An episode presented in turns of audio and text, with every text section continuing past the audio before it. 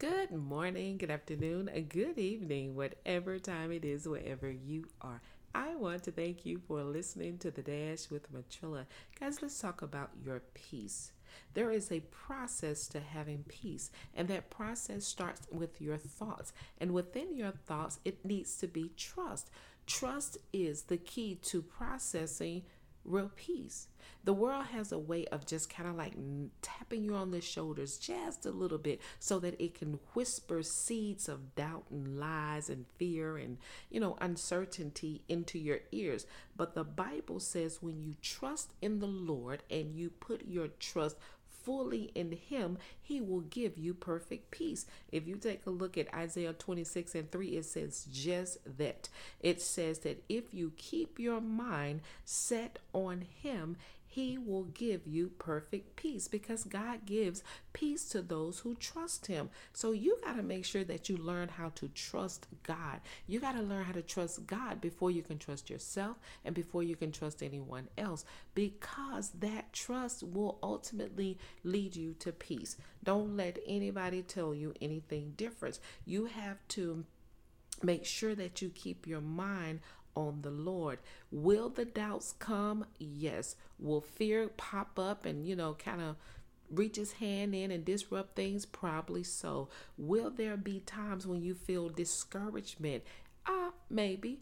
And guess what?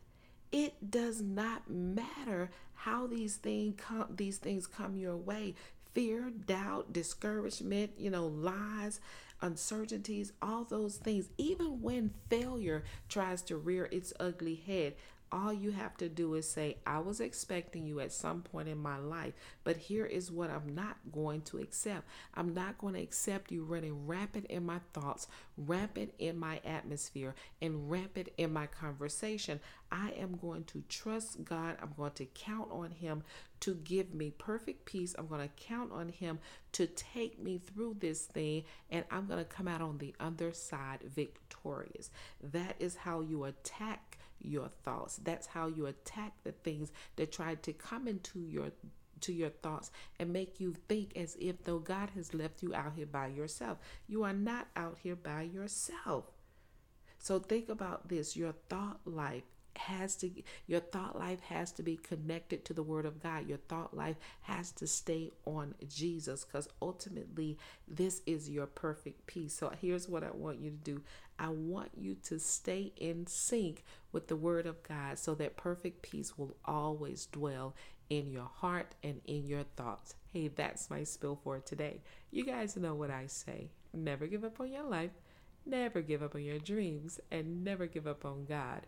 And you better know the victory still belongs to Jesus.